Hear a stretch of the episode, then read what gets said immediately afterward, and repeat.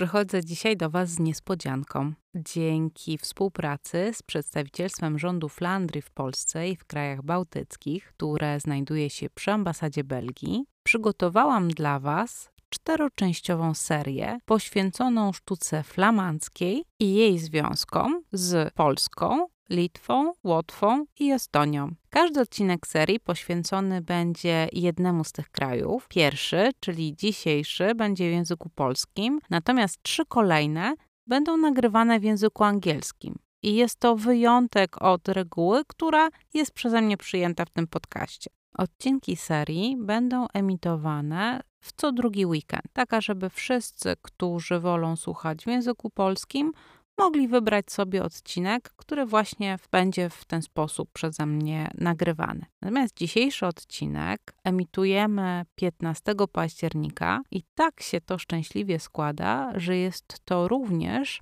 15. rocznica obecności przedstawicielstwa Flandrii w Polsce i w krajach bałtyckich. Przedstawicielstwo jest e, reprezentacją rządu Flandrii, części Belgii, która jest e, niderlandzkojęzyczna i obejmuje takie miasta, które na pewno kojarzycie, jeśli słuchacie tego podcastu, ponieważ należy do nich Brugia, Gandawa, Antwerpia, ale także miasta, które mogą być dla Was mniej znane, czyli Leuven e, czy Oudenaarde, które w XVI wieku było takim słynnym centrum centrum tworzenia tapiserii. Zarazem z Flandrii pochodzą tacy artyści jak Jan van Eyck, Hans Memling czy Peter Paul Rubens.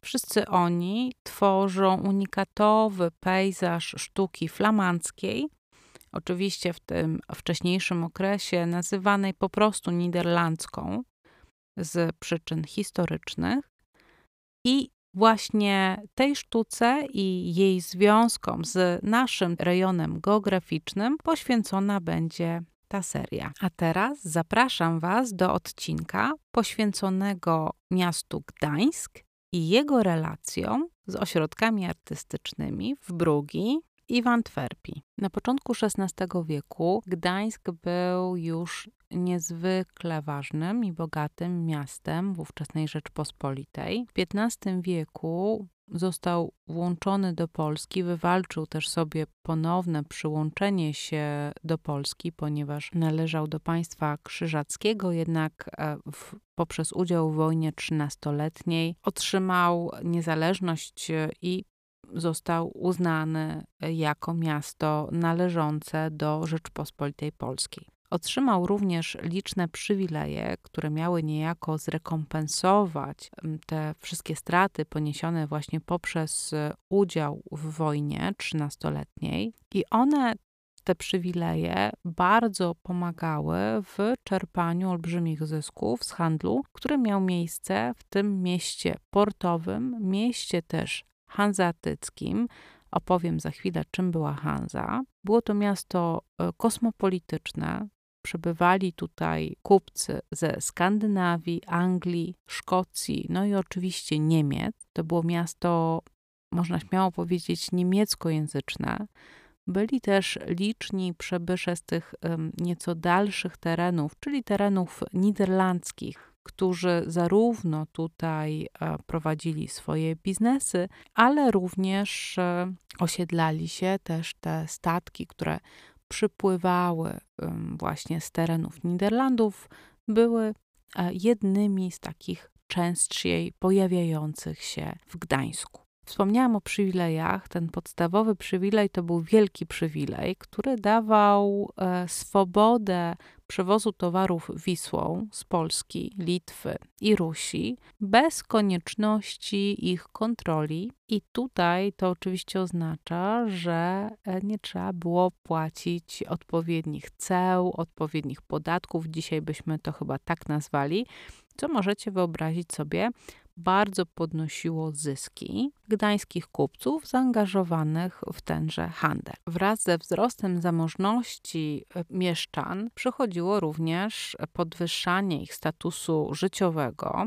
i rozrastały się tutaj rozmaite stowarzyszenia, o których pewnie słyszeliście, mm, tak zwane bractwa, czyli często świeckie stowarzyszenia łączące rozmaite osoby, które miały albo wspólnotę interesów, albo na przykład należały do nie wiem, wykonawców podobnego zawodu, czy też akurat w przypadku Gdańska możemy mieć do czynienia też z Bractwem Świętego Krzysztofa, które z kolei gromadziło kupców pochodzących z Lubeki. Oni wszyscy bardzo dbali o to, żeby być postrzeganymi jako całość, jako grupa, w związku z czym fundowali różnorodne dzieła sztuki wszędzie tam, gdzie ich wspólna tożsamość mogła być zaakcentowana. Jednym z takich miejsc był dwór Artusa, miejsce, które gromadziło przedstawicieli patrycjatu, czyli tej najwyższej warstwy mieszczaństwa, którzy pragnęli kontynuować e, tradycje i obyczaje stanu rycerskiego. To było takie marzenie mieszczan właśnie o osiągnięciu tego prestiżu, wyższego statusu. Tutaj dwór Artusa, czyli bierze się to od króla Artura i to jest to odniesienie właśnie do tych rycerskich różnych obyczajów. I tam właśnie różne ławy zajmowały różne stowarzyszenia, które były gospodarzami owego dworu Artusa. To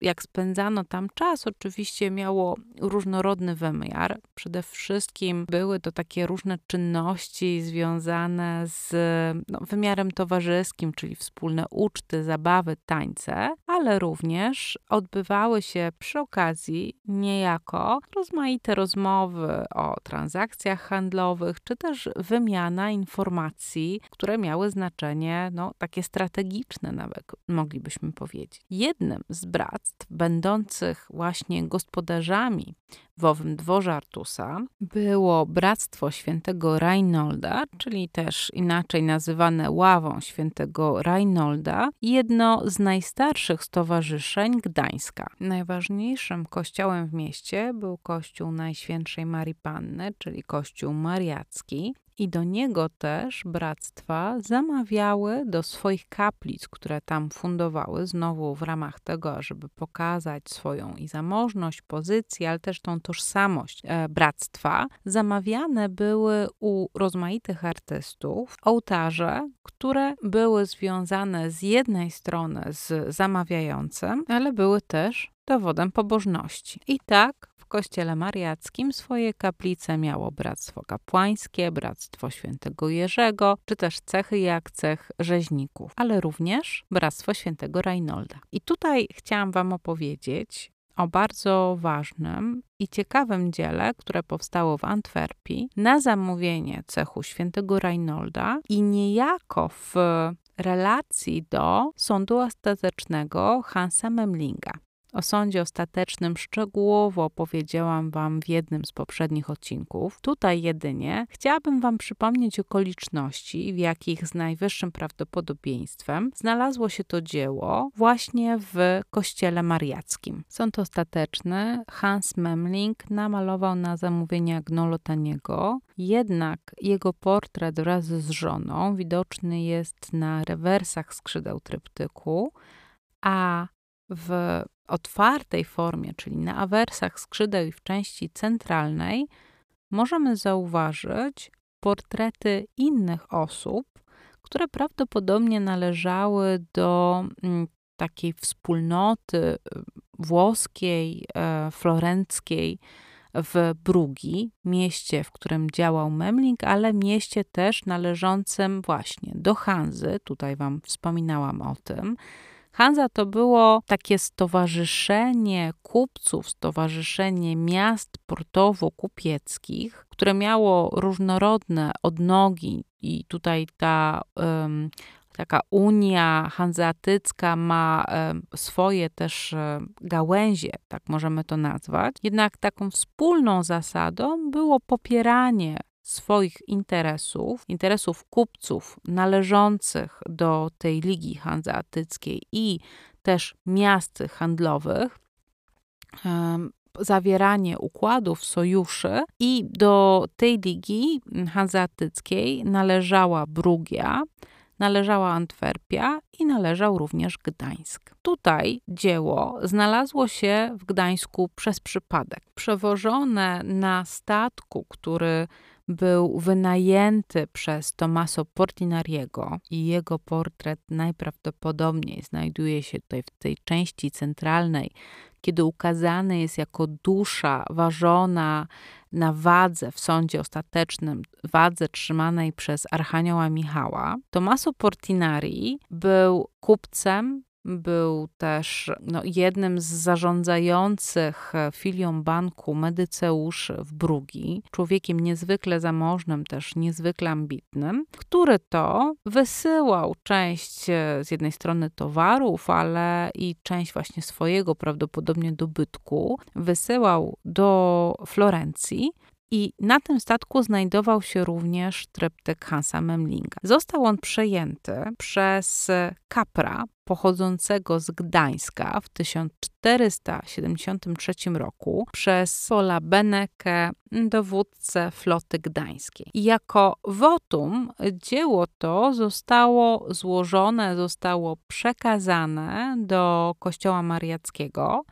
zostało umieszczone w kaplicy świętego Jerzego, kaplicy, którą opiekowało się Bractwo Świętego Jerzego. I tutaj tak na marginesie mm, tylko wam powiem, że są takie teorie, według których dzieło samo w sobie miałoby być zamówione w ogóle przez to Bractwo Świętego Jerzego właśnie u Hansa Memlinga w Brugi. I tutaj um, kilka miałoby być na to przesłanek. Jedna taka, że widoczne na odwrocie skrzydeł Archanioł Michał, e, walczący ze smokiem, jednocześnie jest e, tożsamy, czy też ma podobny wyraz, tak można powiedzieć, symboliczny, ze świętym Jerzym, który był też rycerzem i też właśnie walczył ze smokiem. I miałoby być tutaj e, ta zależność symboliczna z patronem świętym samego bractwa a także fakt, że Brugia w tamtym czasie była bardzo prężnie działającym miastem portowym, Mm, posiadającym rozmaite połączenia handlowe z Gdańskiem i tutaj miałaby być ta zależność zamówienia oraz fakt, że nie ma żadnych e, twardych dowodów na to, że tryptyk sądu ostatecznego Hansa Memlinga jest dokładnie tym dziełem, o którego zwrot ubiegał się Tommaso Portinari, angażując w ten e, swój proces e, domagania się zwrotu swoich e, zagrabionych własności, angażując księcia burgundzkiego, angażując dwór medyceuszy i samego papieża. Natomiast ta teoria, jakoby dzieło miało być zamówione przez e, Bractwo Świętego Jerzego, nie tłumaczy mm, dokładnie, czemu znajdują się herby e, na tych rewersach, herby Agnolo Taniego i kim w związku z tym miały być te postaci donatorów ukazane właśnie na rewersach skrzydeł. Natomiast teza ta po prostu jest atrakcyjna, bo miałaby ona mówić o tym, że już e, w XV wieku byłyby związki pomiędzy Gdańskiem a miastami niderlandzkimi, związki nie tylko handlowe, ale związki artystyczne, kiedy to mieszczanie gdańscy szukaliby sztuki tej sztuki najwyższej, no bo miasta takie jak Brugia, no to były centra e, wytworu sztuki o bardzo wysokiej klasie, o bardzo wysokiej jakości i mieliby oni zamawiać e, te dzieła do e, swoich kościołów, właśnie do Gdańsk. Ale ta teza Teresy Grzybkowskiej, którą tutaj Wam przywołałam, jeszcze czeka na całkowite potwierdzenie. Niemniej, ja bym chciała Wam opowiedzieć dzisiaj o dziele, które na 100% zostało zamówione przez Bractwo Świętego Reinolda, zamówione w Antwerpii, u artysty, który dopiero rozwijał swoje skrzydła, u Josa van Kleve, który od 1511 roku należał do cechu świętego Łukasza, czyli do tej gildii zrzeszającej m.in. malarzy, co oznaczało, że mógł tworzyć i mógł założyć warsztat w Antwerpii Antwerpia na początku XVI wieku, w związku z tym, że Brugia dostała zakaz e, prowadzenia handlu od cesarza, ponieważ tam nastąpiły tarcia, Antwerpia nagle na początku XVI wieku wybucha, zarówno jako miasto portowe, miasto handlowe, ale także jako centrum sztuki, jako centrum wytwarzania sztuki. Różnica między tymi dwoma ośrodkami jest podstawowa. Podczas gdy w Brugi były wywożone jednak dzieła takie bardziej na indywidualne zamówienia, dzieła też niezwykle przemyślane, to Antwerpia w związku też z rozwojem wolnego rynku co jest bardzo nietypowe, ponieważ w Antwerpii w którymś momencie w ogóle można było przez cały rok kupować dzieła na wolnym rynku, czyli po prostu y, pójść, tak jak dzisiaj byśmy poszli, nie wiem, do galerii handlowej nawet i wybierali sobie pomiędzy wystawianymi tam dziełami. To było nietypowe, ponieważ y, jeszcze w tamtym czasie była, był taki przywilej corocznych albo dwa razy do roku organizowanych właśnie takich w tym wypadku targów sztuki e, w innych miastach, a w Antwerpii można było przez cały rok kupować. Więc ona tutaj miała naprawdę bardzo ułatwioną sytuację. Dodatkowo artyści zaczęli tam ściągać e, w przeczuciu łatwiejszego zysku i no, dotarcia do e, większej liczby klientów, ale też zaczęły powstawać dzieła, które były, można powiedzieć, takimi półproduktami. To znaczy, były tworzone z myślą o takim uogólnionym odbiorcy, i dopiero kiedy zamawiający wybierał to konkretne dzieło, były tam domalowywane na przykład elementy, które czyniły je bardziej indywidualnym. I zdaje się, że jednym z takich produktów artystycznych były pochodzące właśnie z warsztatów antwerpskich takie olbrzymie ołtarze wciąż ołtarze szafiaste, czyli to jest taka olbrzymia konstrukcja, jak pomyślicie o ołtarzu mariackim, to to jest taki ołtarz właśnie jak szafa e, wielki, zbudowany. Niemniej e, te antwerpskie łączyły część rzeźbiarską z malowanymi kompozycjami na skrzydłach. I ołtarz świętego Reinolda, zamówiony do kościoła mariackiego, gdzie został ustawiony w 1516 roku, właśnie taką formę ma. I jest on wynikiem współpracy Josa van Kleve i jego warsztatu oraz Jana de Moldera, który był snycerzem, czyli rzeźbiarzem i który niezwykle precyzyjnie i pięknie wyrzeźbił całą część środkową, która oprócz tego, że jest rzeźbiona w drewnie, to jeszcze jest pozłacana. Dzieło dzisiaj możecie oglądać w Muzeum Narodowym w Warszawie. Jednak przez większość czasu było ono pokazywane w miejscu, do którego było przeznaczone, czyli w Kościele Mariackim w Gdańsku. Co jest niezwykłego w tym dziele? Przede wszystkim fakt, że oprócz scen religijnych, na rewersach skrzydeł, czyli w takim pełnym zamknięciu, które Badacze uważają, że miało miejsce w dni takie powszechne, czyli kiedy wierny przychodził do kościoła, mógł zobaczyć ten ołtarz, on był w pełni zamknięty i to był taki codzienny kontakt z ołtarzem. To w takim zamknięciu ołtarza ukazane są pojedyncze postaci. Na jednym skrzydle jest e, święty Jan Chrzciciel, w takim typowym swoim ujęciu, w takiej skórze wielbłądziej z owieczką, z barankiem. Natomiast na drugim skrzydle ukazany jest święty Reinhold, co oczywiście wydaje się być jak najbardziej wskazane. E, jest on w końcu patronem samego bractwa, jest też, e, no, jemu jest poświęcony ten ołtarz. Ale badacze którzy mm, znają bliżej twórczość Josa Van Kleve i śledzili twórczość tego artysty, dopatrzyli się, że święty Reinhold ma rysy Josa Van Kleve, czyli mamy do czynienia z autoportretem mistrza, który był odpowiedzialny za realizację tego całego dużego zadania. I niektórzy uważają, że może być to wyraz no, takiej pewnej dumy artysty ze swoich umiejętności, tak jak um, Albrecht Dürer pozostawił bardzo dużo swoich autoportretów, czy Lukas van Leyden również znany był z tego, tutaj mówię o artystach północnych, że tworzyli swoje autoportrety. Jednak tutaj mamy do czynienia z takim kryptoautoportretem, czyli on nie jest tak do końca w 100% e, powiedziane, że to jest artysta. Jednak jeżeli ktoś już to wiedział, to można powiedzieć, że e, mógł spowodować efekt marketingu szeptanego, jakbyśmy dzisiaj to określili. I możliwe, że na tym właśnie artyście zależało. To był dopiero początkujący e, w, w rozwoju swojego warsztatu artysta, który oczywiście Jos van Kleve przecież szukał kolejnych klientów, kolejnych odbiorców.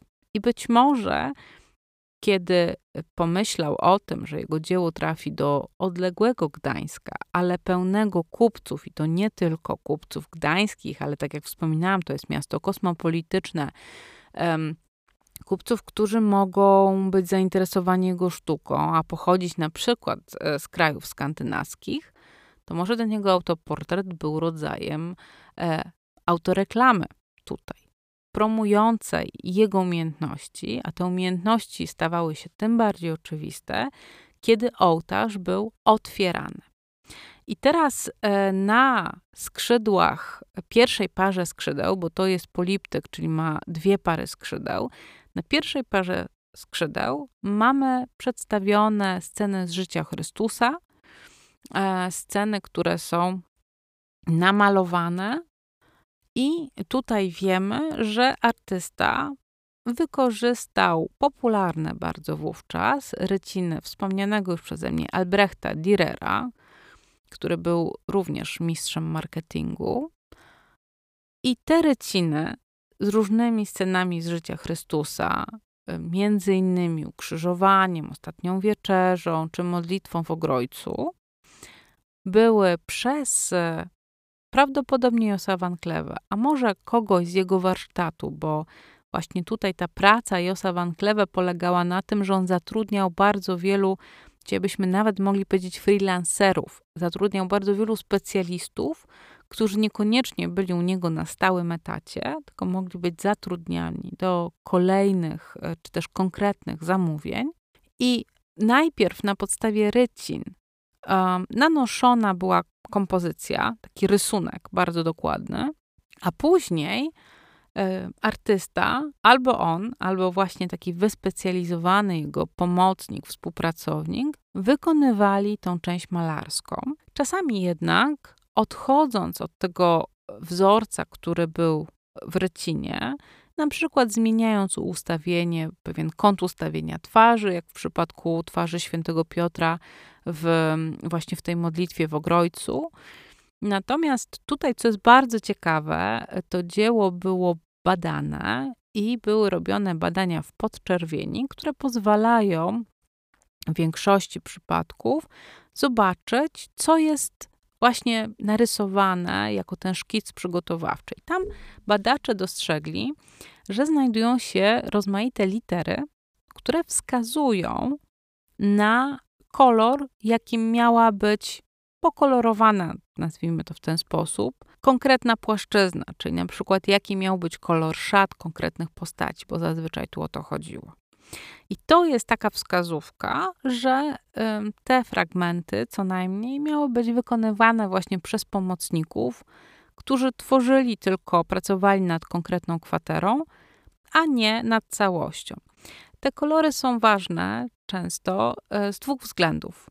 Jeden jest taki, że mogą być to kolory coś oznaczające, jak na przykład żółty kolor w szacie Judasza, który jest tutaj też symbolicznie stosowany, ale też warto było, ażeby mm, taka mozaika, która później jest ułożona z owych kwater, jednak była mm, różnorodnie rozłożona. Czyli żeby na przykład nie było jakieś takie mocne nałożenie e, jednego akcentu kolorystycznego akurat w jednym miejscu. Jak sobie wyobrazicie, to um, takie zestawienie tych kwater no, mogłoby nieść takie zagrożenie. Również w tej części Jos van Kleve, który też e, określany był, czy sam też e, używał takiego nazwiska Jos van der Becke, umieścił link z własną osobą, ponieważ w scenie ostatniej wieczerzy, w witrażu tej sali, w której się, w tym pokoju, w którym się ma odbywać ostatnia wieczerza, znajdują się jego inicjały. JVB, czyli gdyby ktoś jeszcze się zastanawiał, kto jest autorem, kto jest odpowiedzialny za realizację tego dzieła, to jest kolejna podpowiedź, gdzie można szukać wykonawcy. I teraz przechodzimy dalej, ponieważ wyobraźmy sobie, że te skrzydła znowu się otwierają i naszym oczom ukazuje się rzeźbione wnętrze. Ono jest pięknie rzeźbione, z niezwykłym wyczuciem.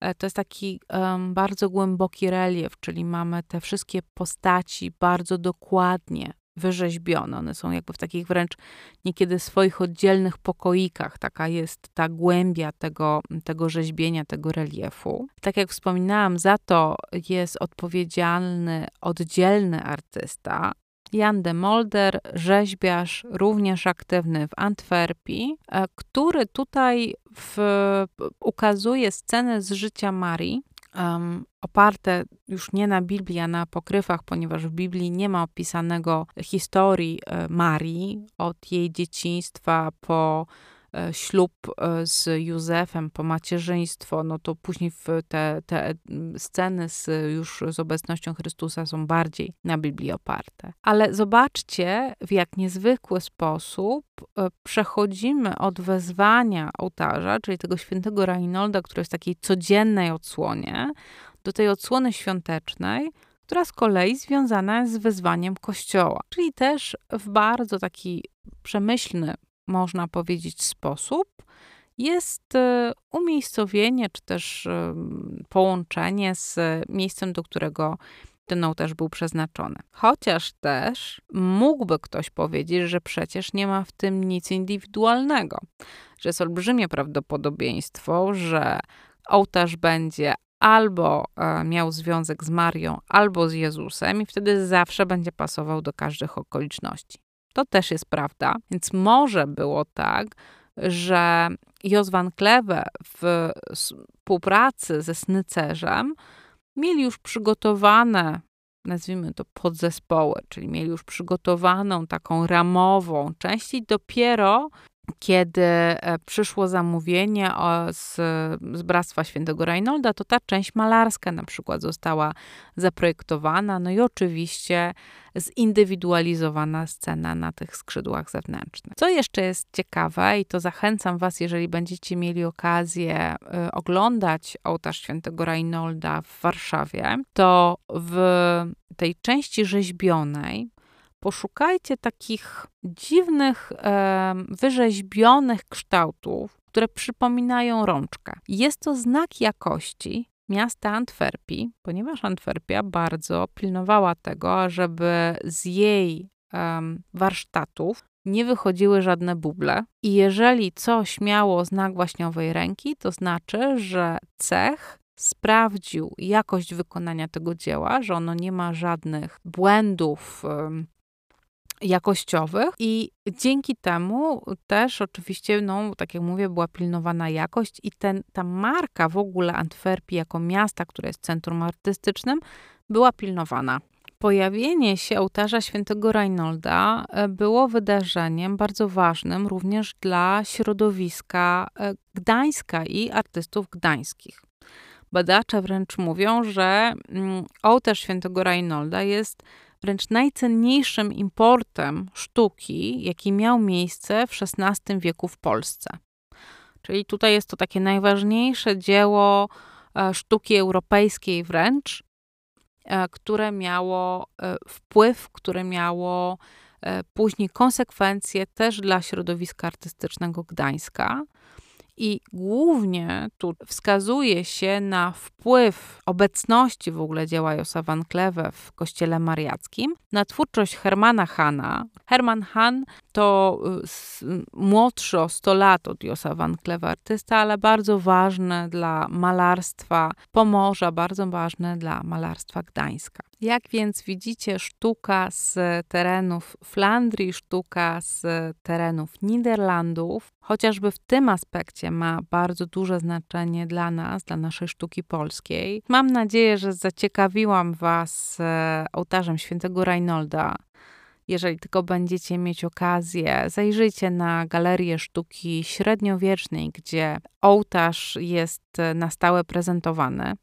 On jeszcze miał w zwieńczeniu postać świętego Reinolda. Niestety nasze muzealne sale nie oferują tak wysokich pomieszczeń, jak e, czyniły to kościoły, w tym wypadku kościół mariacki z Gdańska, więc możecie zobaczyć tą figurę umieszczoną na ścianie obok. Dziękuję Wam za uwagę. Za tydzień będzie odcinek nie z serii flamandzkiej, natomiast za dwa tygodnie zapraszam Was na odcinek anglojęzyczny. Przypominam, że seria powstaje we współpracy z przedstawicielstwem Flandrii w Polsce i w krajach bałtyckich, a ja życzę Wam udanego tygodnia i czekam na Wasze uwagi dotyczące tego odcinka albo innych odcinków, bo zawsze dużo radości mi sprawia, kiedy do mnie piszecie i macie jakieś komentarze dotyczące tego, co tutaj dla Was produkuję.